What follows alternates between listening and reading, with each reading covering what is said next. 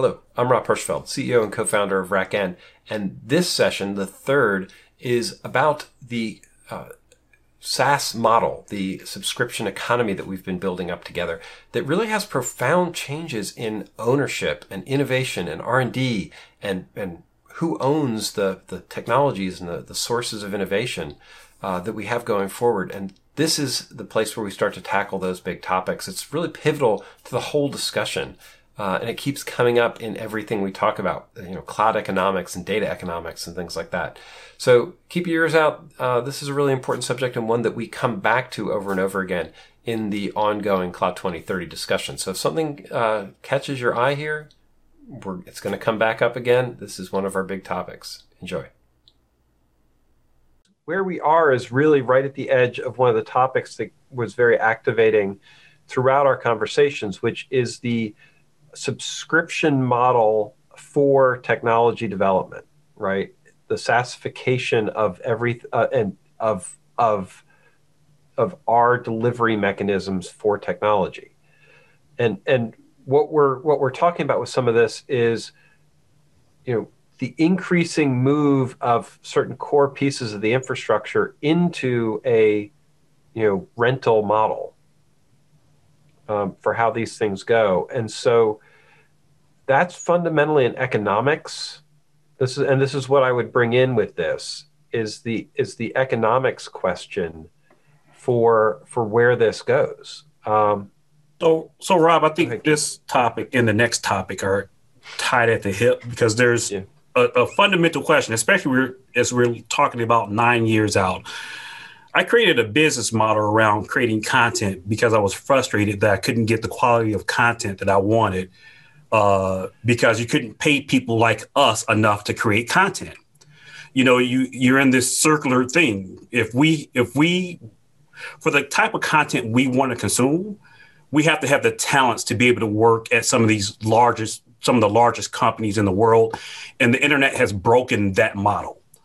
The same thing I think is going to happen with, with cloud computing is that we fundamentally have to find a different model because, because I don't think the subscription model, quite frankly, is sustainable for the long term. I think it's a great short term trick. We, we're, enjoy, we're enjoying it today, but that's just something that, I mean, remember when vSphere was considered to be cheap? It's not anymore. Subscribe the the and, and and it is i don't think the price has really changed much. We've just we've just kind of gotten used to consolidation in the the models and we've moved on. I think over the next mm-hmm. nine years we're going to see the same thing with subscription. I i mean one of my concerns with tim is talking without having been unmuted I, no, you. Yeah, could. Tim, you're on mute. It still oh. follows into 2021.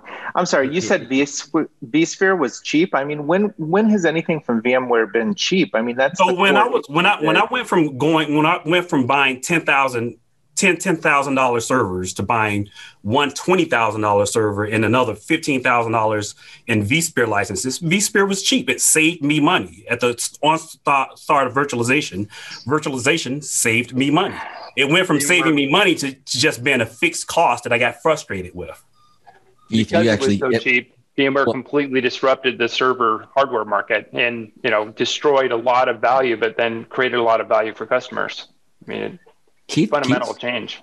Remember Keith's it quite on, well.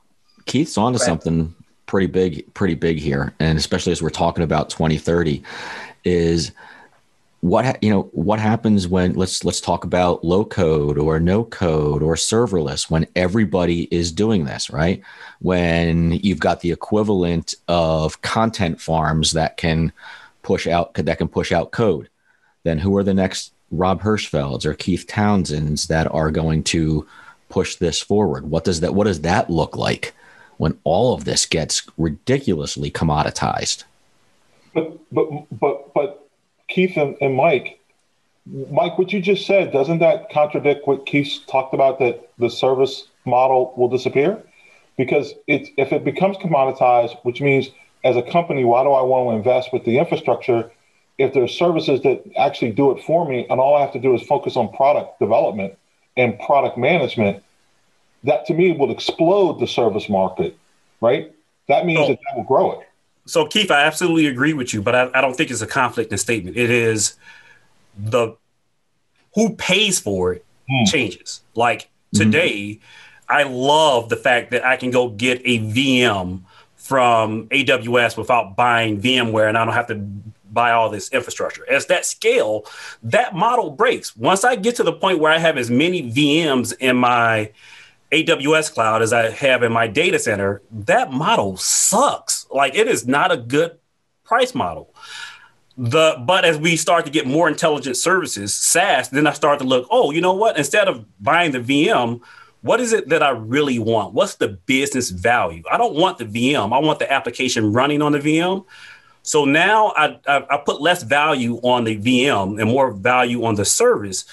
But that has breaking our that's disrupted our market. It's disrupting VMware. It's disrupting service providers. It's disrupting uh, cloud providers. It's disrupting everyone, and that disruption is going to continue into 2030. Is there value in that disruption though? Absolutely value. The question is who how do cloud providers, how does the people taking in the subscription dollars dollars for this infrastructure, mm-hmm. you know, we, we we're I've made this argument time and time again we are in the process of def- redefining infrastructure. The things that we think of as application is code, application level stuff. At the end of the day, by 2030, it's going to be infrastructure. It's going to be stuff that no one cares about. Businesses don't care about creating applications. They care about getting the value out of the services. If they can get out, if they can get IT services without having IT, they would. And that's where they want to drive to. But that disrupts how most of us make our money you talk about a racket. so Keith, let me but let me maybe like, tweak tweak what you said a little bit.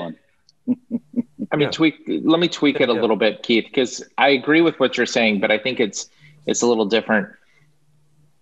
Businesses, companies don't care about IT per se, and they don't care about the applications per se. What they care about is the value they get from those applications when it comes directly to things like customer engagement, revenue growth, business operations, and intelligence. That's where the value is. The application is just a means to the end, and everything below it is just a means to, to the end. And you're on mute too. It's plumbing. So at the end of the day, it's plumbing. I really, well, as, a business owner, I don't care you about. Don't care. I, I don't care about Microsoft Office. I, I don't. I, I want to send a document to Tim. I don't care if it's Office, Docs, whatever. Take your pick. I just need to send a document to Tim. So, and and I, let me let me just throw out there that this is one of the foundations in which, and I'm not going to go too far on this, but some of us on this call know exactly what Aspect Core is about. This is our market people do not care. We care because we can instantiate this stuff and take it out of everybody's hands.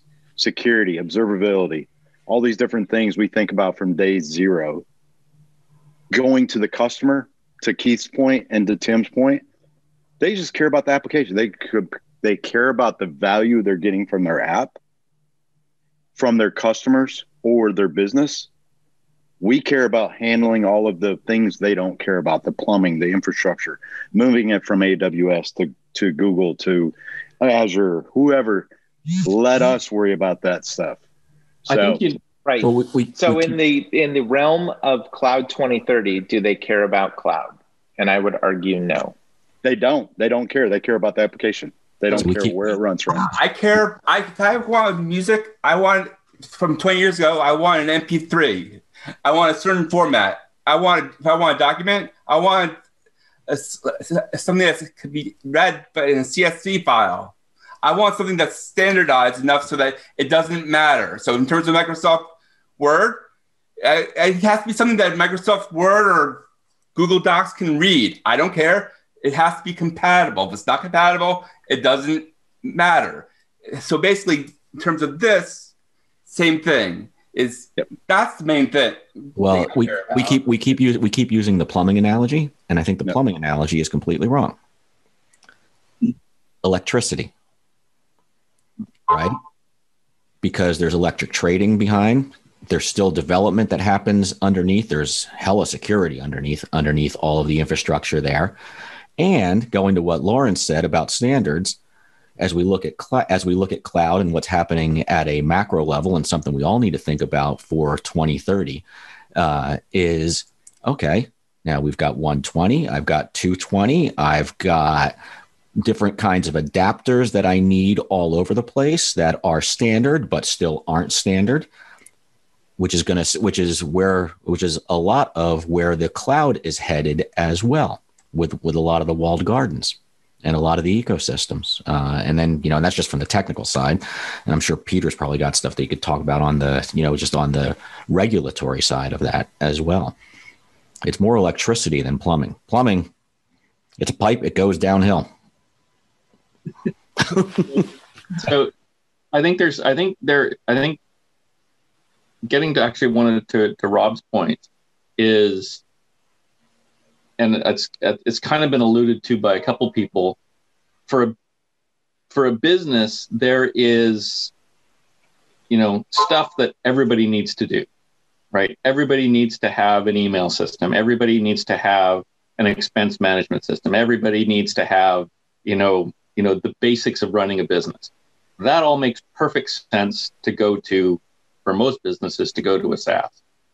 For the things that are actually business critical, if you're a bank, right, you're gonna you're gonna keep your trading stuff.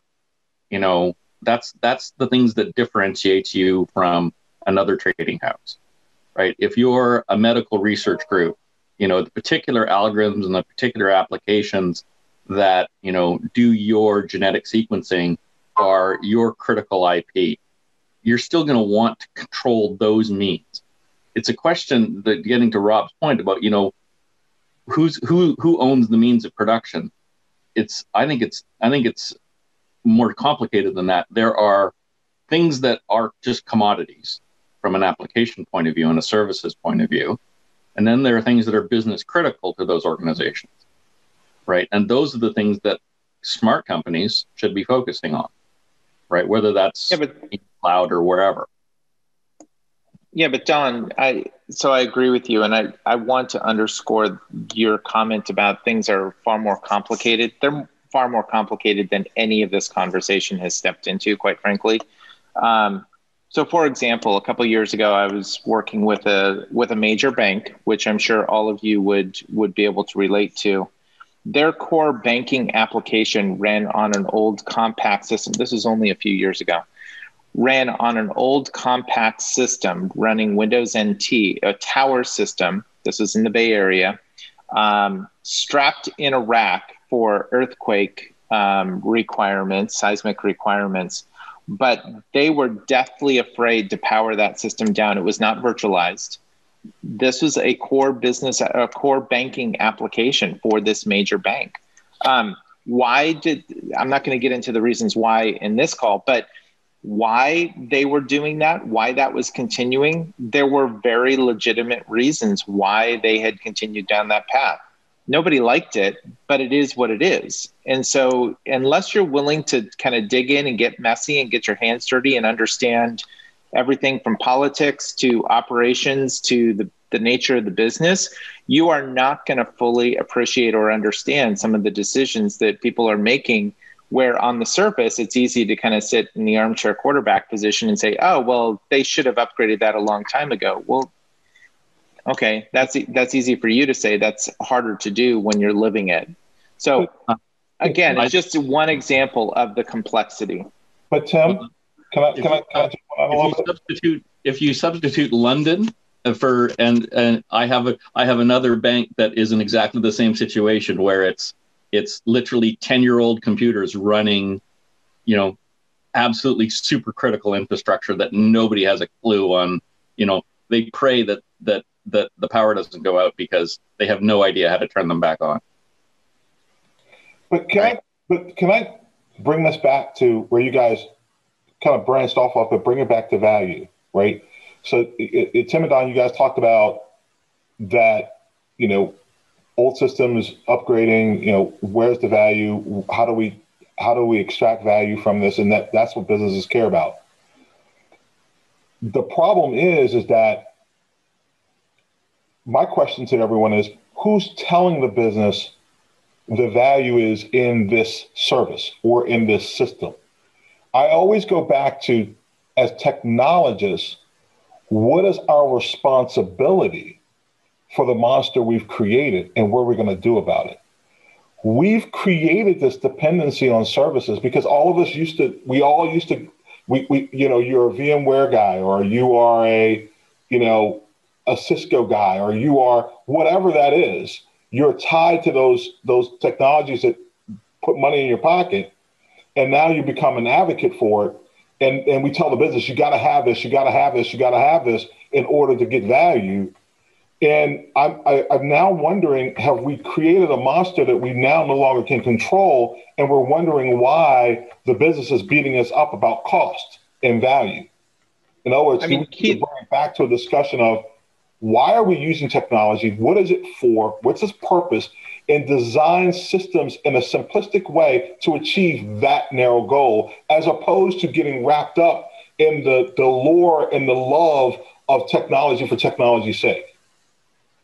But Keith, that genie has long since been out of the bottle. And the, I mean, that same client had 150 circuits with no documentation hmm. coming into three locations between the MPO, the MDF, and the IDF. They had no idea what what each of those circuits were connecting to, what applications, what security ramifications um, were set up on each of them, which ones were live, which ones were dead. This goes back to organizations are running with scissors. You know, you run from one project to the next and you have limited resources. And so when something bubbles up, great, you run you do it and you move on to the next thing because you have to. It's and I, I, don't think Why? we can continue to do that model moving forward. We've we've kind of been able to skirt through it to this point, but I think those days are behind us and we have to think very differently. And this goes back to if we're going to be serious about how we use technology, whether it's cloud or data or um, edge, we have to change how we think about it we talked about this in the cybersecurity session. I think it applies in each session. We have to think differently about how we approach it. And that's not a technology conversation. Right, Tim, but you said, you know, we are running with scissors and we're, we're always trying to what we can't. I'm saying why. I, I, I almost think that, and this gets into the inequity of, of technology, I think. We as technologists get addicted to being the heroes. We run around with a hero complex and I think we create this dependency or this um, the dependency on on legacy systems so that we can go in and save the day because we want to be seen as having value to the enterprise. Keith Townsend and I got into a debate on Twitter one time about innovation and, and the services firms don't provide innovation. Um, or, or, specifically managed services providers, his problem with them is that they, they lack innovation and they don't focus on that. And I think what I am feeling is is that we as technologists it, it have lost our common sense. And we have stopped understanding why we got into this business in the first place. And then we cry it's the business's fault. It's the, the leadership's fault. I'm saying it's our fault. Let's fix it. And yes, the, the genie might be out of the bottle, but if we don't do something quick, we're killing ourselves. Technologists, uh, we're the ones with the headaches. We got bad eating habits. We got all these things. We're causing the craziness. And we and and, and so on. And, and and part of it is we realize we can make money off of it. Yeah. No, Keith, I completely agree with you. Um, but if you want to have that conversation, that's a different conversation than what we've been having.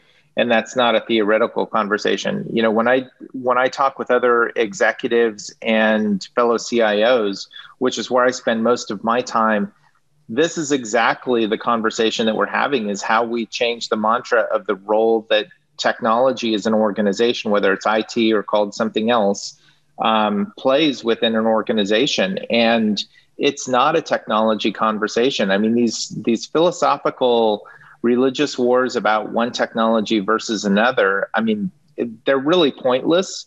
Um, and this is one of the issues I have around open source is a good example.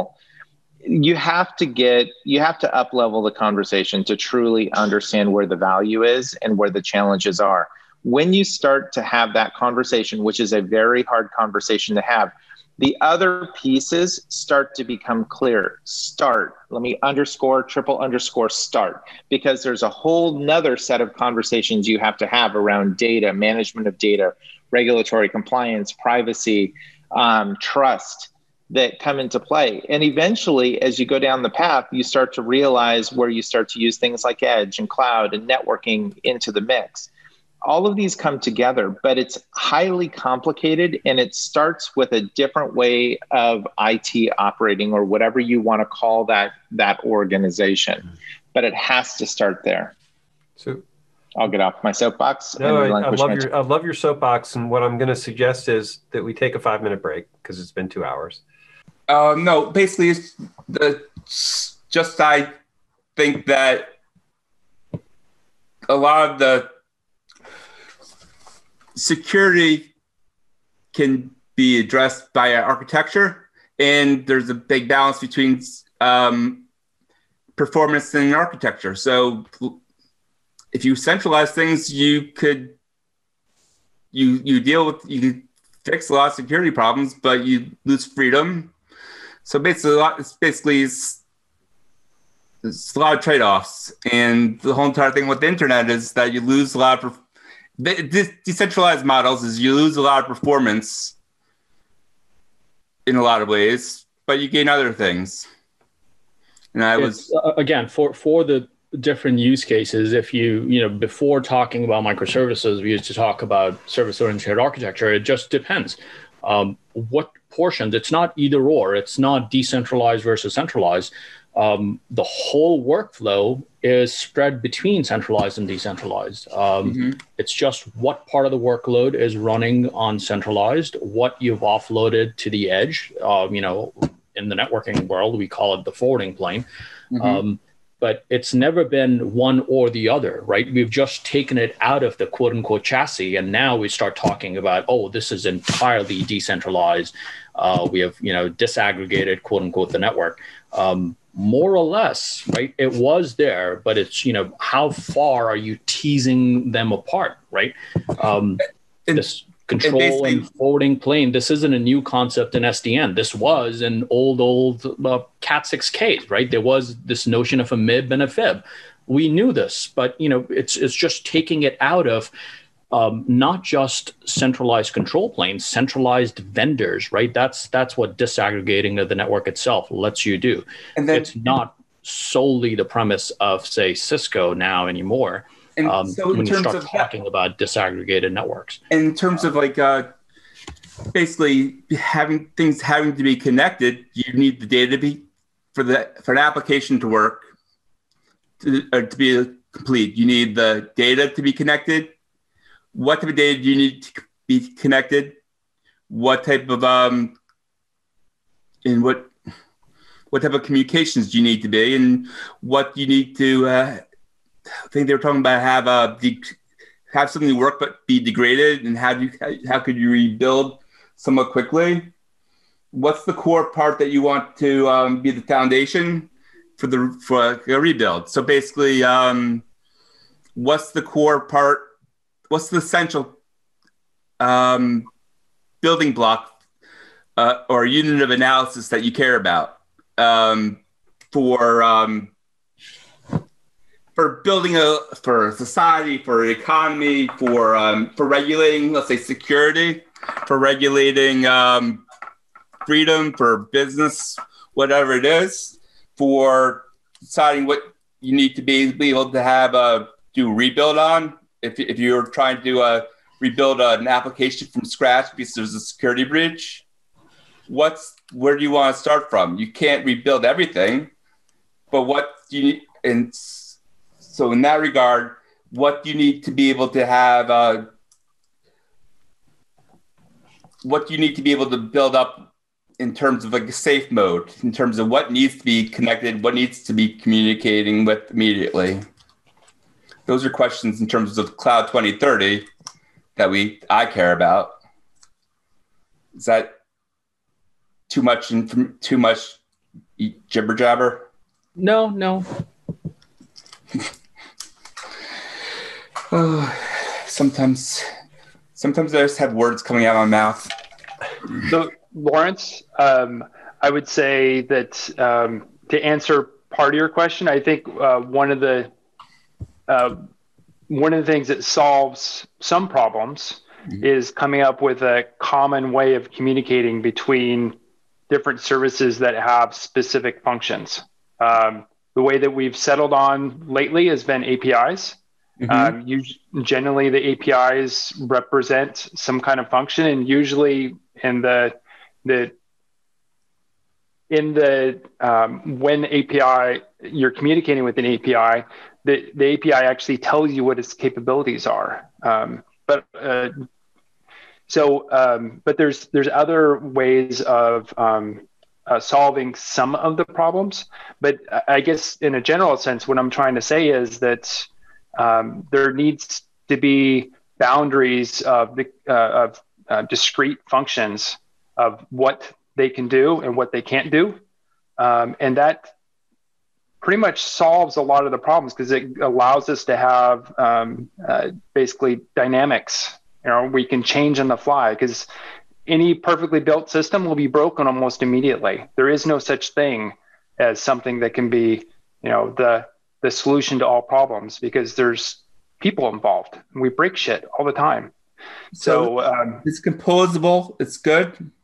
Yeah, and it's it, to a certain extent that to kind of toot our own horn a little bit. Rob and I and some others on this call that's why OpenStack um, as uh, as an organization um, was so successful um, because uh, we came up with something that was fundamentally a bunch of different people working on different problems that were very discrete, very purpose built to a certain extent. Not all of them, but most of them, the successful pieces, and they fundamentally did one or two, uh, you know, a few discrete things, and they communicated over APIs so that the groups that were developing these uh, these projects that became products um, were discrete and they could develop independently. Um, uh, now, fundamentally, that doesn't um, always. Well, I should say that allowed us to do our own thing and to develop um, pro- products that could be uh, bought in uh, by customers um, basically over a, a few years. Um, I think OpenStack became kind of viable over about, uh, I guess, about three to four years. It became viable. Uh, some products started pumping out that were actually commercially viable. So that was that was pretty pretty revolutionary. I don't think too many organizations have been, have been capable of getting so many people together and doing something like that. And I think to a certain extent, it was because we didn't bake in a specific way of how the projects were going to work and how they were going to be developed. And um, and we just we as an organization put together um, some generalities of tools and um, what we're generally trying to accomplish. And people just went out and did stuff and it and and it's still going strong today so i don't know if that's too soapboxy happy talk but um, i think fundamentally that's have building something that can dynamically respond to changes and build new products um, and allow people to be um, to come up with new ideas. That's that's how that's how this works, or that's how we that's how we can be successful into 2030. I, I was going to say that was pretty brave to speak up about OpenStack, but what? Yeah, I'm, I'm, I'm not. I'm, I'm, not sure Sean and I see eye to eye on, on some of those. those yeah, I was going to say this sounds like Kubernetes at this at this point. Um, well, but but so I but you're, you're it is originally why I got involved is because of containers. Um, yeah. And you know it became v, uh, VMs, but originally when I was at Yahoo, we were actually building our own container tools, and that's why we got involved. But anyway. That was, no, this, this is this is this to me is the topic, right? The the topic to to bring us back to where we were with subscriptions and and things like that. It's we are very captivated by the pace of innovation, and we we have a huge need to move quickly and build things quickly, right? I mean, the, your comment about hey, we built something really fast with OpenStack um, in part because we separated out the teams and everybody was able to do their own thing. Um, one of the my frustrations with OpenStack, and you were involved in this too, is there's no product product management. There was minimal architectural coordination to build a product. Totally agree. Um, from from that perspective, but I don't. I think OpenStack was written by the architecture that um, the the project architecture was very similar to what we see being writ large all over the place. Hey, I need I need to do something. I'm not going to write it myself. I'm going to go use this SaaS and that SaaS and that SaaS. And in the last section, we talked about, you know, a 10 year old tower PC that's running banking infrastructure. And while we're all looking at it horrified, there's a part of me that's like, hell yeah, they got that's robust. If you had done that with a SaaS, there is no way in hell that your SaaS application would be 10 could could run 10 years or even 10 months without you know some some ability of, of risk on what the SaaS provider is going to do or how the SaaS provider is going to manage that service. I can't even get half of my apps to run on my old iPad that's a year old. And and so we've we've really been captivated, Mike, to your point, and I love this, is go, go, go, go, go, burn the bridges is that is that 2030 what's that look like in 10 years? I hope you enjoyed this session. Um, in this one we we covered a lot of interesting ground about the economics and that feeds into pace of innovation and then ultimately scale and those are the next sessions up in our cloud 2030 summit uh, tune in for that one. It, it's really important about how we continue to innovate and what's going to happen as we keep stepping on the gas and making innovation faster and faster and bigger and bigger. Enjoy it.